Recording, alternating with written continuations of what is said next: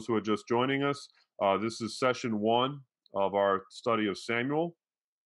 And I have some prepared notes here. Uh, I have about four pages of notes. This is going to be a little bit of an unusual class uh, because we're going to do some background foundation work on this book before we really get into the textual uh, study of it. And the reason for that is, uh, as I'll introduce here in a moment here, the books of Samuel particularly carry enormous importance for both Christian and Jewish perspectives, as we all know.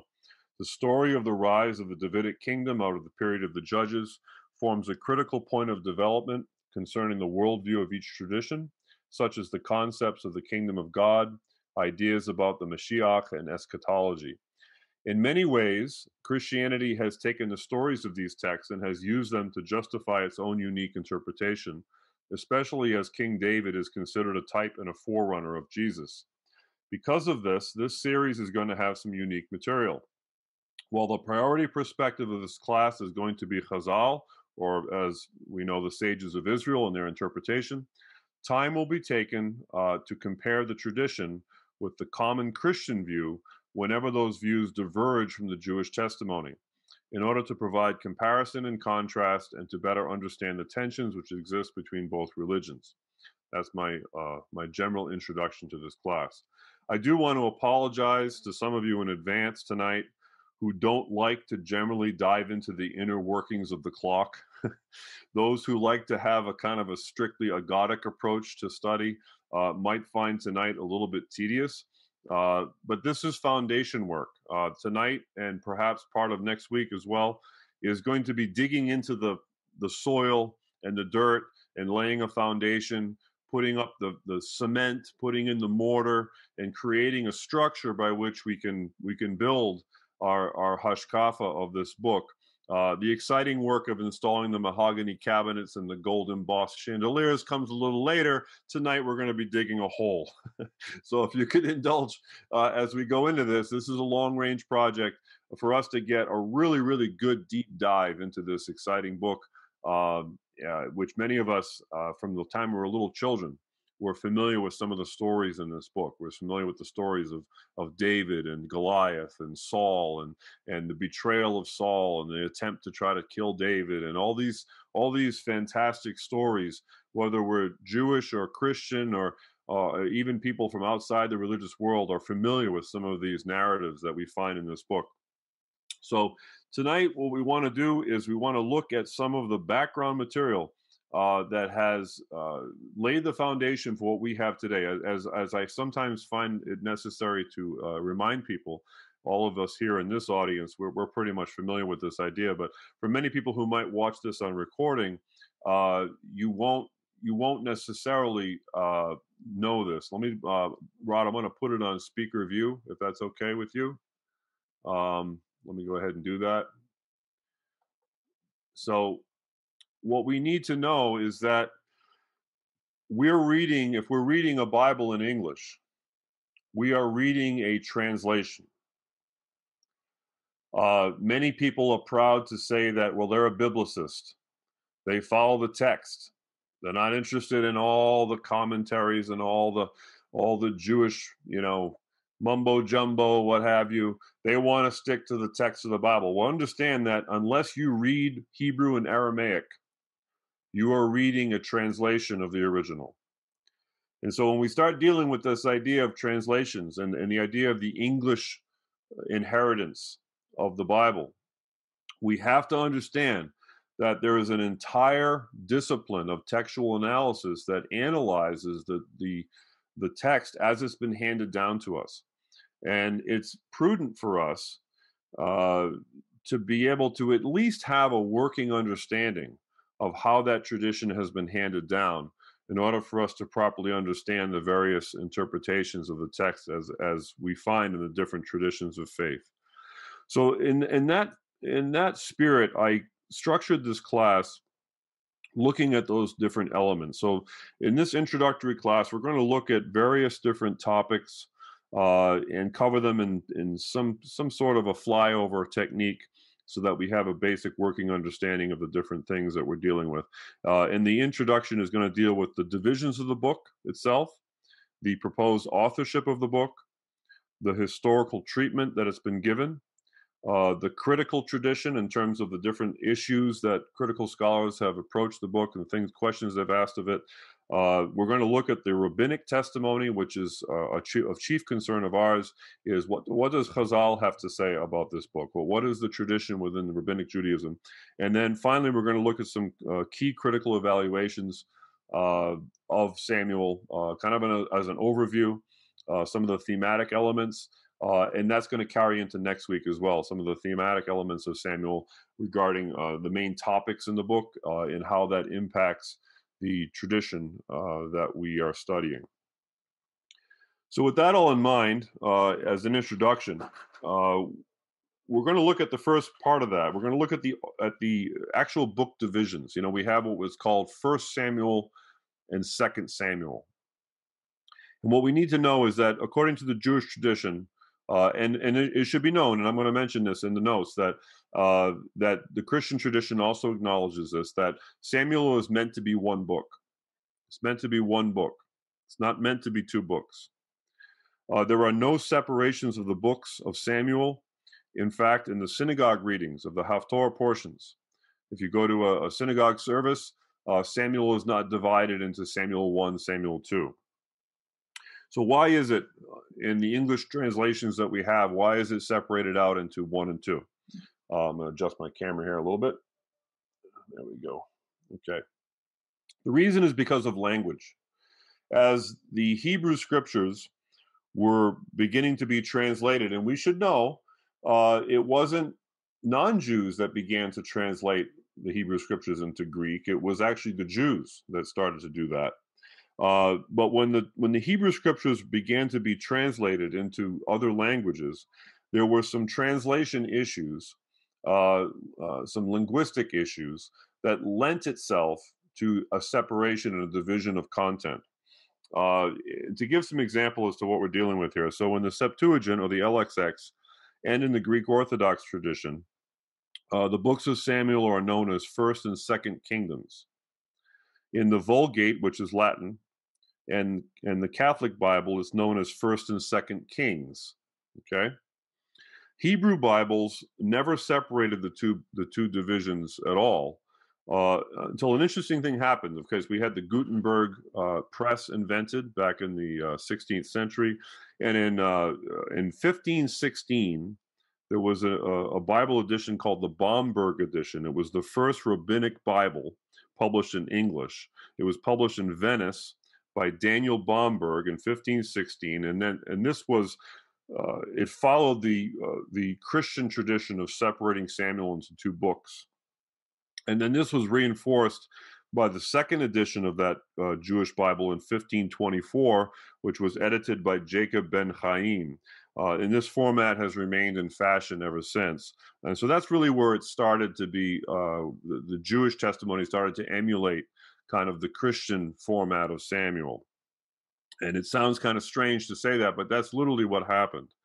Uh, there was a very, very important development in the study of Samuel, excuse me, which has a huge impact on scholarly uh, research and interpretation of the book. And that was the discovery of the Dead Sea Scrolls in nineteen fifty-two. And we're going to go into why that is. Uh, as we go forward in the class. But I just wanted to mention that the, in the Qumran scrolls, uh, we have a verification of the Jewish testimony that Samuel is considered to be one book, because it's one book in Qumran as well. So the book was first separated into two, as I mentioned, by Greek-speaking Jews due to the Greek language. It was originally part of what was called the Four Books of the Kings. Uh, Josephus, uh, the Jewish historian, uh, very famous, uh, also utilized the Septuagint and mentions this section of text in his uh, work Antiquities uh, eight one, if you're looking for references there. Therefore, the book divisions appear to be related to translations into Greek and Latin, as I mentioned, uh, which are problems that don't arise in the original languages. Uh, there was no need to, to separate it uh, based on the, on the original language. Now, another point of division uh, that has arisen that scholars point out is that the tradition of ending Samuel uh, part one, where they end it, is based on the tradition uh, of ending a book upon the death of a major figure.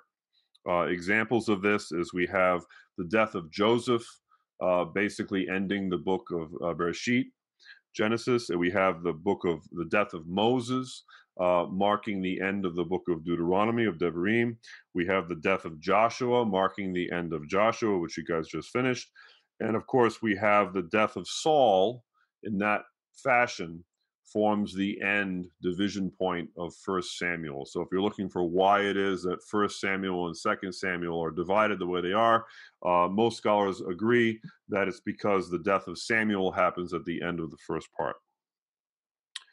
Interestingly also, for our purposes, is that early Christian commentators, such as Eusebius and Jerome, very famous figures in the early church, also acknowledge the Jewish practice of not dividing the book.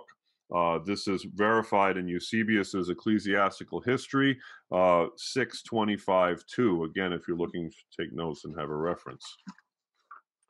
So that that's dealing with the division of the book. So when, when we study it, uh, as you might notice, uh, of course, Rod hasn't uploaded it yet, but when this when this course gets uploaded for Nativ, it's not going to be uploaded with the moniker First Samuel. It's going to be uploaded as Samuel, because we're going to honor the Jewish tradition of, of uh, earmarking this as one book.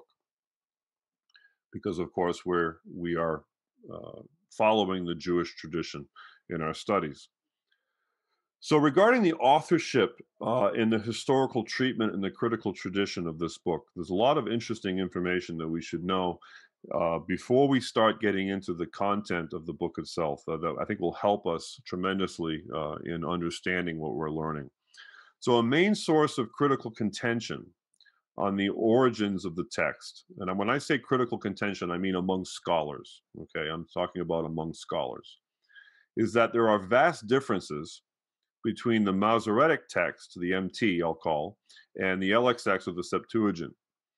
Uh, the Masoretic text is very short and spotty, and in this particular case, in the case of Samuel, the Masoretic text has many problems with it uh, that are related to translation and copyist errors, which sounds heretical, but in fact, there's a lot of uh, omissions in the Masoretic text that leave a lot of stories, uh, big holes in them uh, that we uh, regarding what we currently have in the book. Whereas the L X X, the Septuagint, is very expansive and seems to have many elaborations. Now, this is interesting, and the reason why I bring this up is because in scholarly tradition, uh, this was a major source of debate for many, many centuries, uh, especially in recent centuries, uh, and that wasn't really uh, going in a positive direction regarding the, the, uh, uh, the real unearthing of the origins of the book. It was really the Dead Sea Scrolls being discovered that really opened the doors for the scholars to begin to, post, uh, post, to piece this together. Uh, I'll, I'll tell you why uh, here as we go through this information.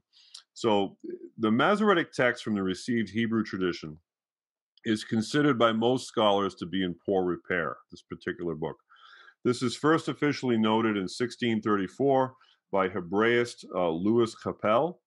Uh, these problems uh, in that context are only rectified, meaning you can only make a cohesive narrative of Samuel by taking the Masoretic text and using large portions of the Septuagint to fill in the blanks, so to speak. And that's what scholars always did. So the many distinctive readings of Septuagint, with its expansive and robust additions, seem to suggest a divergent Hebrew original. So before the Dead Sea Scrolls were, were discovered, in other words, uh, because most scholars will follow the, the uh, they'll try to follow the plumb line back to the original, many scholars were very suspicious of the Septuagint's rendering of Samuel because it, divert, it, it diverged so greatly away from the Masoretic uh, text. So the, the Septuagint was losing credibility rapidly. Uh, because people were looking at the at the Masoretic text and they were saying, well, this is the original story and all this stuff in the Septuagint's not in it.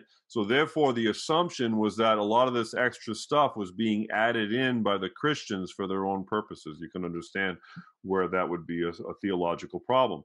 And this was really the prevailing uh, attitude all the way up into the late nineteen forties. And of course, when this when those Dead Sea Scrolls were discovered in the early nineteen fifties, uh, it was a bombshell that went off because they found all these scrolls. And one of the scrolls that they found, of course, in Cave four was a complete scroll of Samuel. And we'll get into this a little bit more uh, as we go forward and why that was significant. Uh, but on a couple of other notes I wanted to mention. Well, I'll just, I'll just mention K four at Qumran had a uh, complete scroll of Samuel, uh, and I'll just say it because I have it on your mind right now rather than jumping back and forth, that the Qumran scrolls uh, actually had a closer resemblance to the Septuagint version of Samuel than to the Masoretic text, which was very surprising to the scholars. Uh, so what that meant was that, this, that, that, that the, the Septuagint was actually more original in some respects than what was carried down through the Masoretic, which was very surprising to them. But it did solve a lot of problems that they were having in terms of their uh, reconstruction of the book. Um, interestingly, related to this topic, around three hundred Common Era, uh, Church Father uh, Lewison, I think that's how you say it, uh, attempted to bring the older Septuagint into closer conformity with the Hebrew original text, and he created what's now known by scholars as the third strata of the Septuagint. Uh, and, and it's considered authentic in large part because it's very consistent with the writings of Josephus in the first century. Uh, so because Josephus's language and, and, uh, and the way he writes about these issues in, uh, in his writings in the first century seems to be consistent with the three, three hundred Common Era redaction, uh, It, it, it's tended to believe that that what the Lucian, Louis, Louisan, I guess, uh, uh, redaction actually brought it closer to the original Jewish text. And that's why I mentioned that to you. What's interesting as well is that you'll you'll commonly have, and this is where the trouble comes in for us. We have to be honest with our study of this, but we also have to be cognizant of the many Uh, controversies which have uh, railed against the Jewish people through the centuries. And many anti-Semites or anti-Semitic commentators have tried to discredit the Masoretic tradition, uh, whereas many people who study from a Hebraic perspective uh, are very fond to defend the Masoretic tradition because we understand the uh, the tradition of interpretation and transmission, the old transmission within the Jewish world. However, we can't be myopic and think that uh, that it's impossible for human beings to make mistakes. Uh, so just because we are partial to the Jewish rendering of the Masoretic text doesn't mean necessarily from a textual analysis standpoint that it's perfect and can't and can't have errors. Uh, we have to have enough faith in God that we can trust that he can overcome the mistakes of scribes.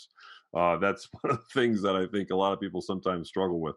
But as a result of this this this issue, especially among biblicists, uh, people will look at the book of Samuel in particular as a way to undermine the Jewish claim of an authority of transmission. Uh, however, uh, for various different reasons, uh, in my own humble opinion, I believe that those criticisms are unfounded. Uh, but I just wanted to mention that. So. Uh, another interesting point uh, regarding the historical treatment of Samuel is that because the Septuagint traditionally, uh, or always arranged books, I should say, chronologically, uh, Christian Bibles follow suit, and they tend to place First and Second Samuel after Ruth, of course, Ruth being the story of the progeny of King David. However, in Hebrew Bibles, as many of you know, uh, Samuel are the third and fourth books of the former prophets, and are positioned immediately after Judges. Uh, the books are anonymous in terms of authorship and technicality, meaning we, we don't have a superscription that proves their authorship. Uh, however, the Jewish tradition is quite firm on this topic. We're going to look at that a little bit later about what the Jewish tradition actually says about the authorship of these books. Uh, it's very interesting. We actually have a little passage in the Talmud. So explicit, uh, this is interesting as well. and I think this is something that really uh, we should focus in on. Explicit textual evidence in Second Samuel one eighteen tells us of at least one pre-existent source for the book of Samuel, the book of Jasher. It's mentioned. Uh, in fact, those of you who went through Joshua will remember this as well. Uh, First Chronicles also suggests four additional sources. We have the Court of Records of King David is found in First Chronicles twenty-seven twenty-four. We have Samuel the Seer in twenty-nine twenty-nine, and also in that same verse, we have the records of Nathan the prophet, the records of Gad the seer, and then, of course, Jo- Jasher is also mentioned in the book of Joshua in chapter ten. So we definitely have some original sources within the Jewish world that seem to be informing uh, a lot of the narrative within this book. Most scholars believe that many core elements of the book were recorded during the reigns of David and Solomon and were later pieced together with developing perspectives near or later than the sixth century uh, B C, which is very, very interesting uh, because, as we're going to see later in the study, Uh, this this interplays with some of the critical scholarship on the book. So one of the things that I find exciting in my study of Samuel is that a lot of times you'll have uh, high critical scholarship, which tends to come from a faithless perspective, that will sometimes inadvertently uh, have insights that actually benefit the community of faith and our understanding of our own tradition. Uh, we're going to see some of that uh, tonight. And uh, on that note, I'm going to step now into the next part, which is the critical tradition, the critical tradition of the study of the book. How's everybody doing? Am I, am I blowing everybody? Are you all okay? All right. This is kind of technical, so I don't want to move too fast. But in the critical tradition, there's a theory that some of you may or may not have heard, uh, which is very prevalent uh, in modern scholarship. It's almost to the point of being assumed Uh, by most scholars. In other words, if you're not, if you're if you're a biblical scholar and you're writing on this book and you're commentating on on Samuel or and other books in this in this period of uh, this passage of text, this part of the of the Tanakh, if you're not familiar with this theory, you won't be taken seriously. I'll just say it that way, and that's the Deuteronomic theory. Okay, the Deuteronomic theory uh, is a theory that's espoused by modern critical scholars, which embraces the concept of what's called a Deuteronomic tradition, which assumes that Deuteronomy through Second Kings is a literary unity that is produced by a single group of authors with a very specific perspective, which is known as the Deuteronomic editors. And what is this perspective? Basically, it interprets the developing history of Israel through the lens of Deuteronomy specifically. Uh, the Anchor Bible Commentary, which is a commentary that I'll be referring to at various points in this in this study series, uh, which is a kind of a uh, is considered the gold standard of of modern critical uh, studies of the book. Uh, in that in that commentary, uh, P. Kyle McCarter states that this editorial perspective, uh, in his words, stressed the centralization of worship in Jerusalem, the obedience to the Deuteronomic law, and the avoidance of any kind of apostasy, all according to a rigid system of reward and punishment. That's the Deuteronomic view. Now, just in that statement, you can see the overloaded theological implications with that perspective. It's got a very highly bloated Christian view of, uh, of, a, of a Jewish tradition of extreme justice of reward and punishment. Uh, this is some of the same ground that uh, famous scholar E P. Sanders uh, wrestled with uh, in uh, many years ago. E P. Sanders uh, posited the concept of covenantal nomism, which is the idea that the Jews are already in a covenant of grace through the through the aspect of covenant, uh, which kind of blows apart the entire Christian narrative that. Uh, that if you don't keep the law perfectly, that you'll be damned to hell for eternity, and therefore you need a savior who forgives your sin. So the Deuteronomic theory, in some respects, uh, comes at the Jewish tradition kind of uh, in an infantile basis, if I can say that uh, of my own volition. Uh, however, it does make some very interesting uh, insights into into the text itself, which is why I'm mentioning it. And also, I'll say that uh, we should really be familiar with this, because this this is a theory that's informing a lot of critical scholars' views. And if we don't take the time to at least be aware, if not intimately familiar with the arguments of people who are undermining faith, it's very difficult to defend faith uh, when you're faced with these arguments. So basically, the high critical method assumes that the, the text was constantly redacted to reflect a later monolithic view of the trajectory of the faith and of the people as a whole. Understand that the Deuteronomic position uh, carries with it the uh, the further assumption that the Jewish people never never exiled, never were exiled from Egypt and traveled across the Red Sea to capture a land that was occupied by others. Uh, the critical position is that Israel already was the Canaanites and that they developed out of Canaan. And so the Deuteronomic position assumes that there was simply a formalization uh, of, of an ancient Canaanite cult that was reformed uh, and created into what we know as the Hebrews. Uh, In other words, they don't believe in the whole story of Egypt and the crossing of the Red Sea and all that stuff. So we should know that. That's something that we should be aware of as we as we engage with these theories. We should understand what the perspective is and where they're coming from. Now, interestingly, back to what we were talking about earlier. Uh, did I skip a page here? Um, nope, I didn't. Just making sure I didn't miss any material here. Most modern Christian scholarship on Samuel assumes, and you might be surprised by this, but they assume that the Masoretic text is the earlier and more original reading. I'm talking about Christian scholars now. I'm not talking about your average Christian who probably doesn't even know what the Masoretic text is. I'm talking about scholars who are Christian scholars who look at this book. But in contrast to that, uh, well, not necessarily in contrast to that point, but uh, but just in contrast to positions of faith, most critics of the Bible or of Jewish claims. Now, what is the Jewish claim that is shared in the Orthodox world is that the oral tradition as well as the written tradition was handed down from Moshe from Sinai, right? It passed down to Joshua, carried down through the sages. That's what we're taught. What I would call the plumb line to Moses from today back to that time.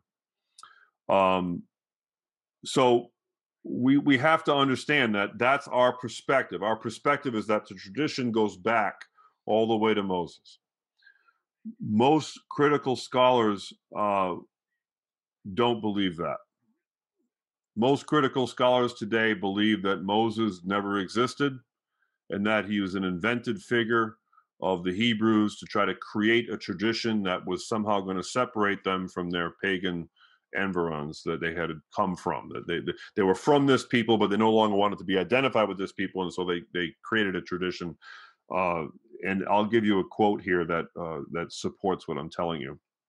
This is coming from the New American Commentary, uh, History of Ancient. It's quoting another book called The History of Ancient Palestine. It says this, the quote is that the basic assumption of non-evangelical biblical scholars is that the biblical writers exercise the right to create narrative dialogue and perhaps to create much more than that. To quote uh, scholar Ahlstrom, the religious historiography does not per se need to be built upon any reality because religion makes its own reality. So understand this is the mindset that you create your religious texts out of the imagination that you want to create a certain worldview. And so you invent the text to support the story of the dogmas that you want to promote. So you need to have a story that promotes the idea of a single king over Israel. So in this book, Samuel, we're going to see the story, according to that perspective, of how it is that this man David was raised up over all the inept, the inept and fallible rulers that came before, and he was risen up as the example of what God wanted, and that now becomes the uh, the gold standard, to use that phrase again, for what Israel is supposed to strive after uh, ever since. Uh, that's that's the critical view. Okay, We don't have such a cynical view or critical view of that. We believe actually what God has told us uh, through his revelation. But it's, again, incumbent upon us to be uh, aware of these arguments and, and the logic behind them. So at the root of the Deuteronomic perspective, uh, to finish up on that topic, is the secularist assumption, as I mentioned already, that Judaism was nothing more than a progressive reformation of the ancient Canaanite Baal worship. This might be shocking to you, but most critical scholars believe that uh, that Hashem is a repurposed version of Baal. That's what scholars say, which is a position, of course, which is not only rejected by Judaism, it's also rejected by Christianity and Islam, interestingly. But it is assumed as true by most atheist scholars. And many critical scholars are atheists. You should know that. It is very important for people of faith to be able, and I'm going to read my note here so I don't ad lib. It is very important for people of faith to be able to understand, or to at least be aware of, the perspectives within the scholarly world in order to properly understand how these views interact with a faith-based perspective. However, the perspective is still of use, as I mentioned already, to those who adhere to the traditional Orthodox view of Scripture, as there are insights which often prove valuable. One such insight is the possibility that Samuel and Kings is overwritten from a post-exilic perspective. So here's an insight that what what so you might say, well, what what can critical scholarship offer us that is of any value? Well, here's, here's an insight that they have offered that is of value to us, is the possibility that the final redaction of Samuel, as has been passed down to us, is written from a post-exilic perspective.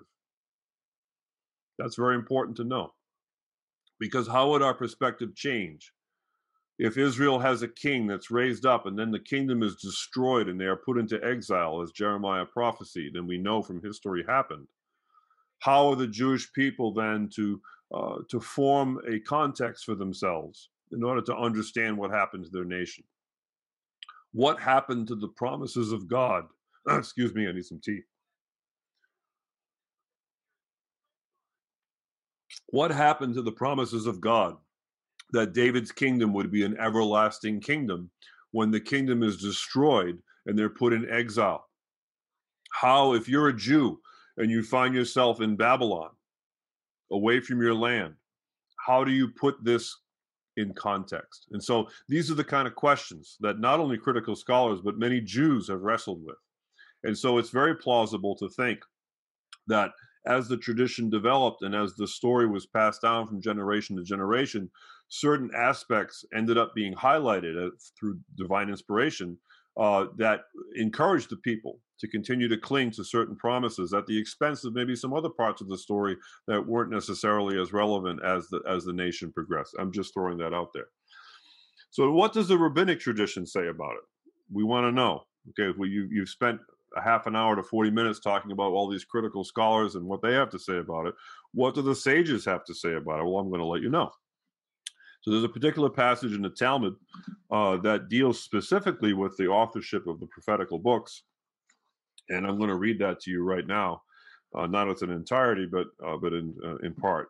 So if we go to the Talmud, and I, and I read from the uh, Steinsaltz uh, edition, which has the commentary worked in with the text, and we go to Bava Batra, uh, beginning at fourteen b, in the Gemara, it says that the sages taught that the order of the books of the prophets, when they are attached together, is as follows. Uh, Joshua and Judges, Samuel and Kings, Jeremiah and Ezekiel, and Isaiah and the twelve prophets.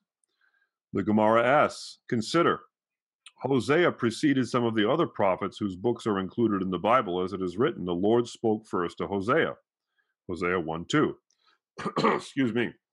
At first glance, this verse is difficult. But did God speak first with Hosea and not with any other prophet before him? This is what the Gemara asks. Weren't there many prophets between Moses and Hosea? And Rabbi Yochanan says, he was the first of four prophets who prophesied in that period, and they were Hosea and Isaiah and Amos and Micah. Accordingly, Hosea preceded those three prophets, and the book of Hosea as well should precede the books of those prophets. The Gemara answers, since this prof- his prophecy is written together with those of Haggai, Zechariah, and Malachi in one book of the twelve prophets, and Haggai and Zechariah and Malachi were the last of the three prophets, he is counted with them. The Gemara inquires, but let the book of Hosea be written separately, and let it precede the others. The Gemara answers, were it written separately, since it is small, it would be lost. The Gemara further asks, consider Isaiah preceded Jeremiah and Ezekiel. Let the book of Isaiah precede the books of those other prophets. The Gemara answers, since the book of Kings ends with the destruction of the temple, and the book of Jeremiah deals entirely with the prophecies of the destruction, and the book of Ezekiel begins with the destruction of the temple, but ends with consolation in the rebuilding of the temple, and Isaiah deals entirely with consolation, as most of his prophecies refer to the redemption, we juxtapose destruction to destruction and consolation to consolation. This accounts for the order, Jeremiah, Ezekiel, and Isaiah, which is different than what the Christian Bible has it. And then finally, it says the Beraita now considers the authors of the biblical books. And who wrote the books of the Bible? Moses wrote his own book, the Torah, and the portion of Balaam in the Torah, and the book of Job. So it says right here in the Talmud that Moses wrote the book of Job. Joshua wrote his own book and eight verses in the Torah, which described the death of Moses. Samuel wrote his own book and the book of Judges and the book of Ruth. So in the Jewish tradition, Samuel is the principal author of Samuel. It also gives some credit, as I mentioned already, to those earlier sources, uh, Gad the seer and Nathan the prophet.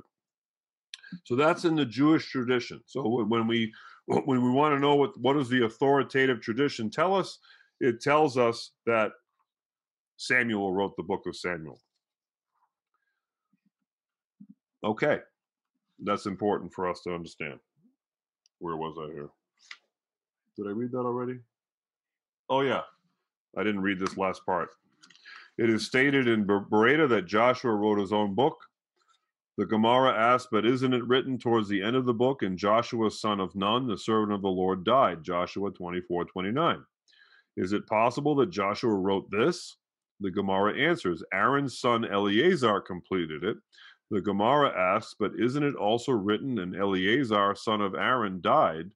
Joshua twenty-four thirty-three. The Gemara answers, uh, Phinehas completed it. And it is also stated in the Beraita that Samuel wrote his own book. So it's, re- it's recapitulating this. The Gemara asks, but isn't it written, and Samuel died? First Samuel twenty-eight three. The Gemara answers, Gad the seer and Nathan the prophet finished it. So that's the final part of that, which tells us what the sages have to say about that, which is very interesting. So let's see, where was I here? Got to find my notes again. Any comments or, or questions or anything? Uh, just as a pause right here, anybody have anything they want to share before I conclude here? Well, I do. I had the question, but I'll, I'll think of it here in just a minute. Sure, that's fine. Oh, while you're thinking about it, Ross, um, I have this friend. Uh, a perfect example of this, without going on a rabbit trail, uh, you know, is this is the famous story of when David sneaks up behind Saul in the cave in which he was hiding, and he finds Saul with his. Uh, his cloak is dropped, and he's going to the bathroom at the foot of the cave. And his and David's men is behind him, encouraging him to kill him. You got him. You got him dead to rights. Kill him. And what does David do? David doesn't kill him, but he cuts off one of the tzitzit from his cloak. And he holds it up before him, before his men. He says, look what I did. I spared your life. It's a very famous scene. Uh, you know, a scholar will look at that from a dispassionate, critical lens and say, why is this being highlighted? You know, what what is really being told here to the people of Israel uh, by this story? And of course, that's not inconsistent with how the sages look at it. The sages look at the story, and they look into the remez, they look into the midrash, they look into the sod, and they and they and they they evolve a, a tremendous narrative out of the peshat uh, that that informs the nation. uh, of what they are to think about their own their own tradition. And that's exactly right, Ross. And that's that's it's very important. Con- I think Samuel in particular, uh, because it's such a literally a literary uh, beautiful book. Uh, it's got so much uh, memorable narrative in it. It's not like the Book of Numbers that has this droning on story. Uh, Samuel's a very uh, a very easy book to share.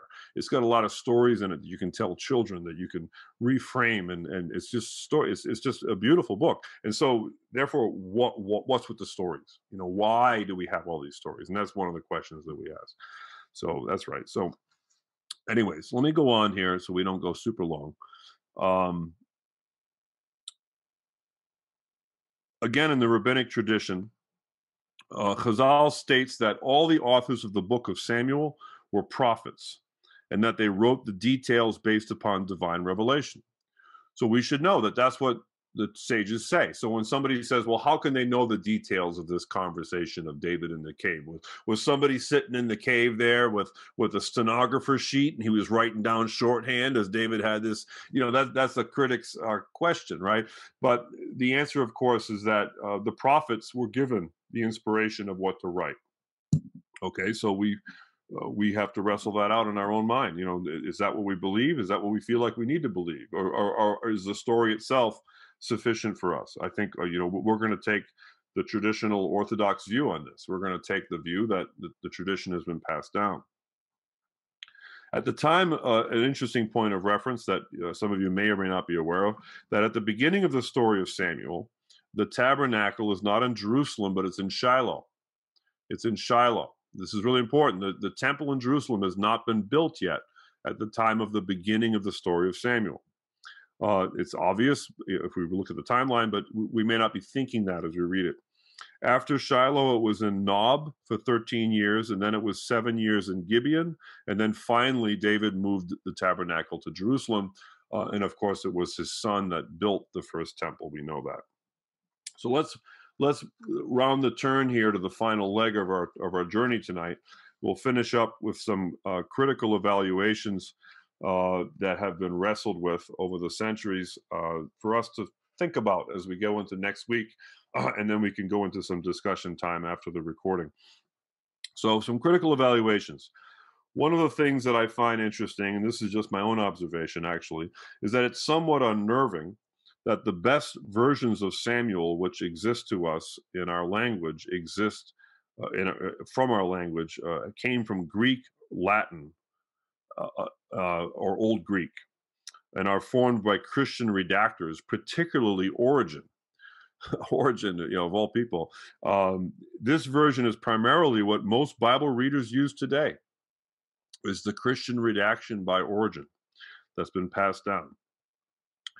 Uh, this there is an earlier, more uniformly Jewish source for Samuel, and that's the Targum Jonathan, which is in Aramaic.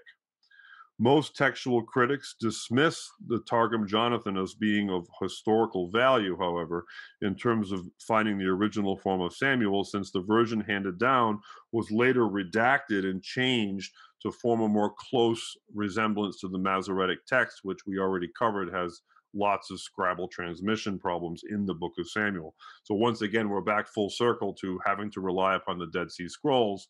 Thank God that those were discovered uh, to be able to reconcile those texts. So anyways, that was just something I thought you would find of interest. Uh, the structure of the book, as I already mentioned, indicates that there are a variety of sources to the material. And this goes back to, you know, the comment that you made, Ross, that Uh, it shouldn't be discouraging to us to think that that the narrative of Samuel was was constructed in its final form much later than the events that it's describing, uh, because even the text itself of, of the uh, Tanakh indicate that this is the reality. Um, so it probably wasn't one author that finally compiled the book. Uh, that's not inconsistent with what the sages are saying. The sages are telling us that Samuel is the principal inspired author of the narrative. Uh, that's that's okay for us to think that uh, that there were other people who came in as stewards and uh, and and stewarded the text as it came down to them. Uh, at least in my view, that's not a contradiction. So we have this uh, this comment from, again, from McCarter in the Anchor Commentary, who says that one of the struggles that scholars have had is that there is a consistent uh, element of competing themes within the book, which are awkward to reconcile from a simple observation. And I'll just give a quick example. He says, the figure of Samuel dominates the first three chapters and then vanishes suddenly, and then comes back uh, only in chapter seven after disappearing from chapters four through six. More troublesome, in chapter eight, kingship is depicted as being offensive to Hashem, while in chapters nine through ten, the first king is actually anointed at Hashem's command. Now, we've been told what to think about that. But at what the point that the uh, commentator is making is that at first blush, without the rabbinic commentary to add context, you might think, well, if God says that you don't need any king but me, why is he then anointing a king? That's not me. This is a question that, right, if you're teaching a Sunday school class in church and you have a little ten-year-old kid and he says, why did God raise up a king if he said he didn't want a king, right? This is the kind of a question a kid would ask, like, because they, they don't they don't know the orthodox answer to the question. They don't know what you're supposed to say. They just know what the text suggests, right? And this is one of the things that scholars do, is they ask these kind of nervy questions. So moving on, it says, one of the major themes of the book of Samuel is the elevation of the Davidic line, as I mentioned a few minutes ago, over what is portrayed as the corrupt leadership which preceded him. In spite of textual evidence, and this is important, in fact, more than the Christian commentary, we're going to find this. This is a fascinating aspect. One of the divergences between the Christian and Jewish testimonies on, on this book is the Christians are much more likely to to smooth over David's faults and to denigrate Saul uniformly. Whereas the Jewish tradition, believe it or not, makes many, many excuses for Saul and highlights his many attributes as well as his faults, and also elevates David in spite of his faults. But you find that the Jewish commentators are far more honest, I feel, Uh, about the story and the and the faults of the people involved than the Christian commentators, which I think is very revealing. And I'm just commentating on my own volition here. Uh, I think it's very revealing of one of the major differences between the two religious traditions. Because in Judaism, uh, Judaism is probably the only major religion that invites you to argue with it. Uh, let's let's sit down and drosh this out. Let's figure this out. Let's discuss it. Uh, the sages of the Gemara are constantly drilling into the fine points, you know, not not insulting one another's opinions, but challenging one another uh, to, to dig deeper and to, and to, to find the real uh, the real halakha that can be found in the story. Uh, whereas Christianity has, uh, and I don't want to whitewash it in this way, but in many respects, Christianity uses the stories of Samuel to justify its dogma about the person called Jesus. And so in, in any respect where David is is a is a prototype for the coming messianic king, uh, whatever sins David commits, you find in Christian commentators are all evidences of a man with the grace of God showering over him, uh, giving him forgiveness for his faults, which should be an encouragement to all of us who are all sinners saved by grace. Whereas in the Jewish tradition, Uh, you find many commentators look at the problems of David's behavior head on without blinking. Uh, they don't necessarily make excuses for what he does, although they do give context uh, regarding the nation and its and its response. Uh, it's a much more subtle uh, approach to the problem. And so we're going to see that. There's, there's some rich Jewish commentaries we're going to dive into as we get into the text Uh, that deal with um, with these uh, with these issues, uh, and you'll see what I'm talking about. It's really fascinating. So again, just to wrap up here, so we don't get too long. Uh, the, a lot of the book deals with Samuel uh, anointing David uh, as a replacement for the corrupt leadership which preceded him. And where was I here? What we find is that David ends up being the victor in all cases. uh, when things could go either way uh, and looks pretty pretty rough in the field for him, David always manages to prevail. And we find that it's his line which endures, and uh, the line of Saul perishes. This is very significant for us to understand, both from a Jewish or a Christian perspective. Uh, it does seem, as we wrap up here, that Saul's basic ultimate function in the book is to create a foil for the emerging greatness of King David. Uh, even the description of Saul as a king, and consider this language if you've never thought about it before, the, the, the language of Saul being a king, such as all the other nations have, suggests that he's just an everyman. He's nothing special about Saul. The idea then, therefore, is that he's a king which is unfit to lead the Israelites, who are God's chosen people. Uh, here's a direct quote. Again, this is from the New American Commentary by a Jew named Bergen. This is from page thirty-six. It says, being noted uh, genealogically as a member of the most spiritually degraded tribe in Israel. You ever thought about it that way? That Benjamin is the most spiritually degraded tribe of Israel. Think about the book of Judges and what goes on in there. Uh, see Judges and also see First Samuel nine one. We're going to see that. Excuse me. The, Saul is, the, is first presented as being tall, which is a trait used elsewhere in the Tanakh only to describe non-covenant people. Think about it as the Israelites were getting ready to go into the Promised Land. They, what are they? How do they describe the, the, the inhabitants of the land, right? They were huge. They're intimidating. So Saul's presented as being like them, okay?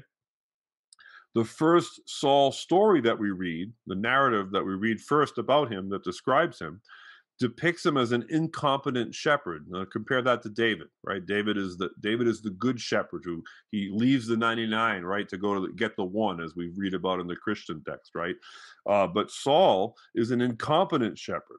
He's one that's so inept that over a period of days he cannot even find a pack of donkeys, let alone sheep, uh, that strayed from home. First Samuel nine three. Saul is spiritually dark. He has to be told that Samuel, the most famous spiritual leader since Moses, lives nearby and can help him. He does not recognize the prophet and judge when he actually sees him, and he actually thinks he has to pay him to receive insight from him. Uh, you read this in First Samuel nine, six through nineteen, through necromancy. So Saul believes he has to use necromancy to pay for Samuel's services. This is a very denigrating vision of a future Israeli king. He also, among all the kings of Israel and Judah, is the only one described as being periodically under the influence of an evil spirit. And when you think about some of the sins of some of Israel's kings, uh, you think about Manasseh, you know, you know, all the horrible things that Manasseh did. He was never described as having an evil spirit. Saul was described as having an evil spirit. You find this in First Samuel sixteen, verses fourteen and twenty-three, and in verse eight, excuse me, chapter eighteen, verses verse ten, and chapter nineteen, verse nine. So, et cetera, and so forth. We could go on. There's about a dozen more uh, comparisons we could make, but for the sake of time, I'll move on. and and this, of course, includes now. We want to put into the into the uh, record of Saul's career. He made two attempts at murdering his own son, and sixteen recorded attempts at killing David. Additionally, what we find in the text of Samuel, which scholars have pointed out, is that many of the astounding accomplishments of Saul, which he did have some, and Saul did accomplish some mighty things, which can be discerned. You have to kind of read between the story a little bit sometimes. But nonetheless, Saul's accomplishments are minimized and almost dismissed in Samuel as ancillary, while David's accomplishments are almost hyperbolically exaggerated in some cases.